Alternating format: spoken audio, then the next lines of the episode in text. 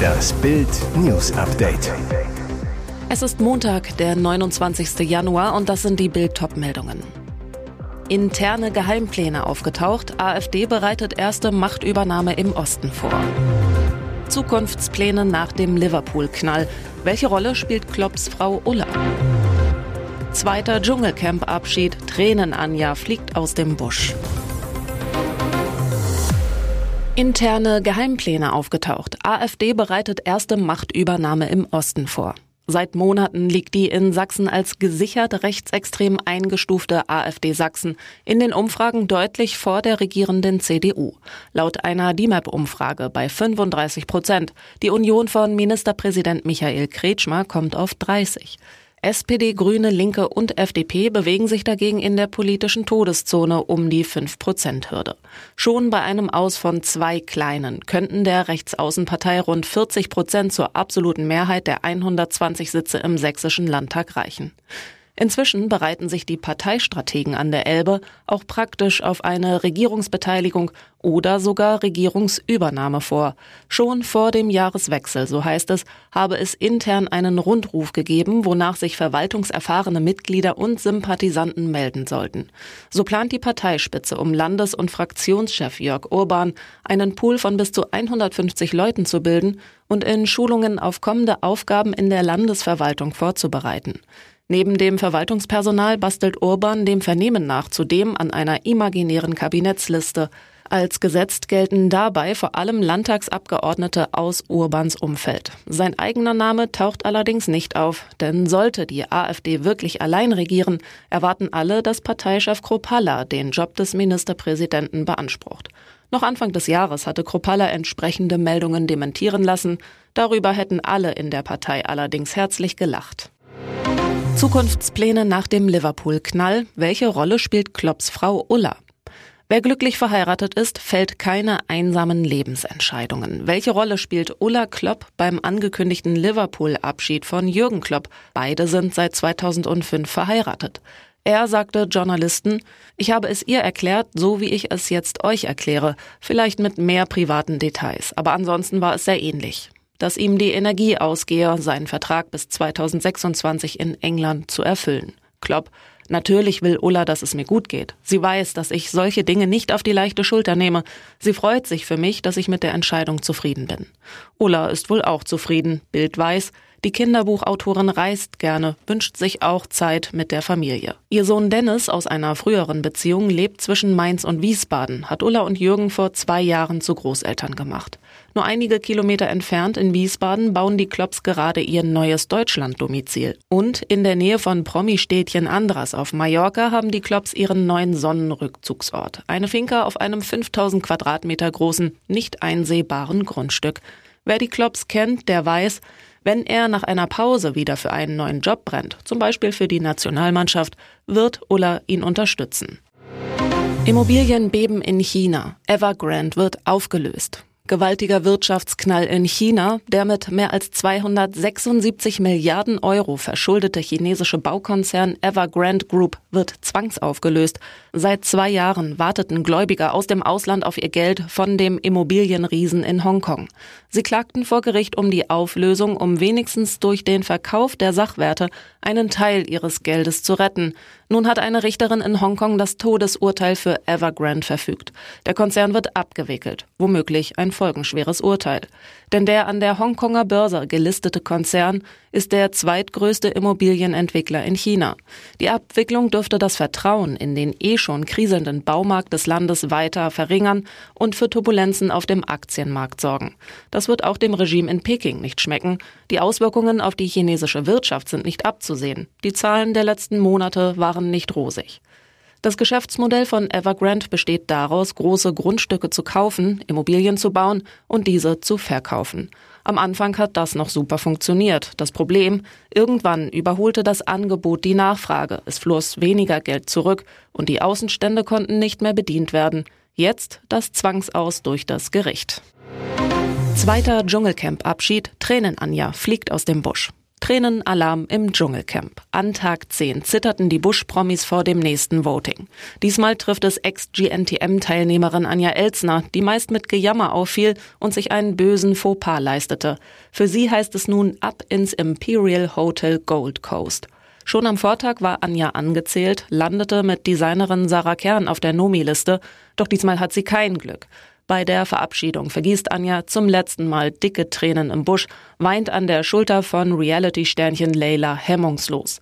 Das kam bei den Dschungelfans gar nicht gut an. Vor laufender Kamera lästerte die Ex-GNTM-Zicke über ihre Mutter ab, behauptete unter anderem, sie sei hässlich, dick und habe einen krummen Rücken. Und das, obwohl es Anja vor dem Einzug per Anwaltsschreiben verboten wurde, im Dschungelcamp weitere Vorwürfe gegen ihre Mutter zu erheben. Schreck für Ex-Kicker David Odonkor bei der Nachtwache, ein Tausendfüßler biss ihn tatsächlich ins Hinterteil. Im Dschungeltelefon erzählt er geschockt, die war ungelogen so groß, das ist wirklich Wahnsinn. Von dem Biss blieb auf seinem Po eine kleine Beule zurück. Dafür holt David in der Prüfung mit No Angels Lucy alle zehn Sterne. Und jetzt weitere wichtige Meldungen des Tages vom Bild Newsdesk. Dickes Lob für den Kanzler, fetter Tadel für die Vorgängerin. Im Interview mit ARD-Talkmasterin Karen Mioska hat der ukrainische Präsident Volodymyr Zelensky Sonntagabend einen überraschend klaren Unterschied zwischen Olaf Scholz und Angela Merkel deutlich gemacht. Titel ihrer Sendung Kann die Ukraine diesen Krieg noch gewinnen, Herr Zelensky? Mit Mioska am Talktisch, SPD-Co-Chef Klaas Klingbeil, Osteuropa-Expertin Sabine Fischer und ARD-Studioleiter Vassili Golod aus Kiew. Aber zunächst hat der Ukraine-Präsident in einem am Mittwoch in Kiew aufgezeichneten Interview das Wort. Über Scholz sagte Zelensky, er hat verstanden, dass Putin nicht nur ein Name ist, sondern eine Bedrohung und nicht nur eine Bedrohung für die Ukraine. Scholz spüre, dass Russland näher an Deutschland heranrückt, wenn wir nicht durchhalten. Zelenskys erschreckende Prognose, ich kann Ihnen nicht sagen, wo das passieren wird, in Deutschland, in Polen oder den baltischen Staaten, aber ich denke, dass der Bundeskanzler versteht, dass es ein solches Risiko gibt und das ist definitiv der dritte Weltkrieg. Enttäuscht sei Zelensky von der alten Regierung Merkel. Diese hätte trotz der Besetzung der Krim weiter Geschäfte mit Russland gemacht und damit Putins Rüstung mitfinanziert. Wir alle hätten verdient, dass Deutschland Russland klarmacht, dass man das Völkerrecht nicht verletzen darf. Nachdem der Bundeskanzler das verstand, hat er gespürt, dass er nicht nur deutscher Bundeskanzler ist, sondern einer der Leader in Europa, erklärte Zelensky weiter. Der Pilot des Kleinflugzeugs verfehlte die Landebahn, dann kam es zur Katastrophe. Flugzeugunglück in Belgien mit zwei toten Deutschen. Der Hergang liest sich dramatisch. Der Pilot habe am Sonntagmorgen die Landebahn verfehlt und sei gegen ein Auto auf der Straße geprallt, berichtete die belgische Nachrichtenagentur Belga. Nach Bildinformationen ereignete sich der Unfall gegen 9.30 Uhr. Bei der Kollision des Kleinflugzeugs mit dem Pkw sei ein Feuer ausgebrochen.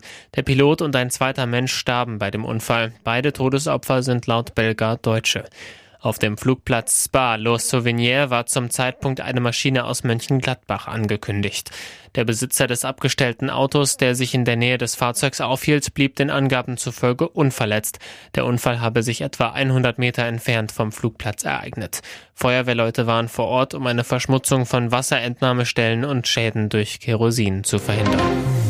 Die Ära von Xavi beim FC Barcelona endet im Sommer. Der Trainer nimmt zum 30. Juni trotz Vertrags bis 2025 seinen Hut, hört bei den Katalanen auf. Heißt, ab sofort läuft bei dem Club die Nachfolgersuche. Spanische Medien spekulieren bereits und bringen einige Namen ins Spiel. Thiago Motta, Imanol Alguacil, Michel und Sergio Conceição wurden bereits öffentlich genannt. Jetzt ist auch Hansi Flick als Nachfolger von Xavi im Gespräch. Bild-Fußballchef Christian Falk in der Sendung Bild Sport bei Welt TV wir wissen, dass Hansi Flick ein Kandidat ist. Es gab schon 2021 einen Videocall mit Präsident Juan Laporta. Der wollte ihn überzeugen. Damals hat Flick allerdings abgesagt und dann kam Xavi.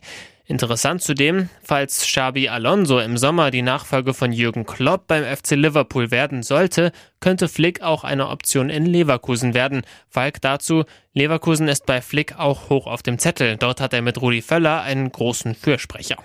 Flick ist seit seinem Bundestrainer aus im September ohne Job. Zuvor hatte er die Bayern 2020 zum Triple geführt. Möglich, dass wir Flick spätestens im Sommer wieder irgendwo als Trainer in Aktion sehen werden. Direkt nach der Geburt wurden die Zwillingsschwestern Amy und Arno in Georgien entführt und illegal verkauft.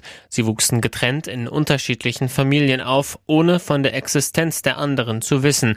Nach 19 Jahren wurden sie endlich wieder vereint durch einen unfassbaren Zufall. Es war im November 2021, als die damals 19-jährige Amy ein Video von sich auf TikTok gepostet hatte.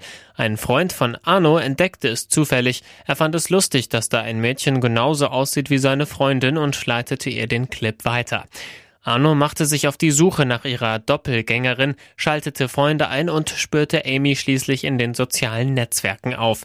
Die Mädchen verabredeten sich, trafen sich in der georgischen Hauptstadt Tiflis und wussten sofort, wir sind Zwillinge. Es war, als würde man in einen Spiegel schauen. Genau dasselbe Gesicht, genau dieselbe Stimme. Ich bin sie und sie ist ich, sagte Amy nach dem ersten Treffen dem britischen Sender BBC. Amy und Arno konfrontierten ihre Eltern. Die beiden Mütter erklärten, dass sie keine eigenen Kinder bekommen konnten und damals gegen viel Geld ein Baby aus der örtlichen Klinik abgeholt hätten. Die Schwestern machen sich auf die Suche nach ihrer leiblichen Mutter. Unglaublich, sie spürten eine Frau mit Hilfe einer Facebook-Gruppe für vermisste Familienangehörige auf. Ein DNA-Test bestätigte, dass sie ihre leibliche Mutter ist.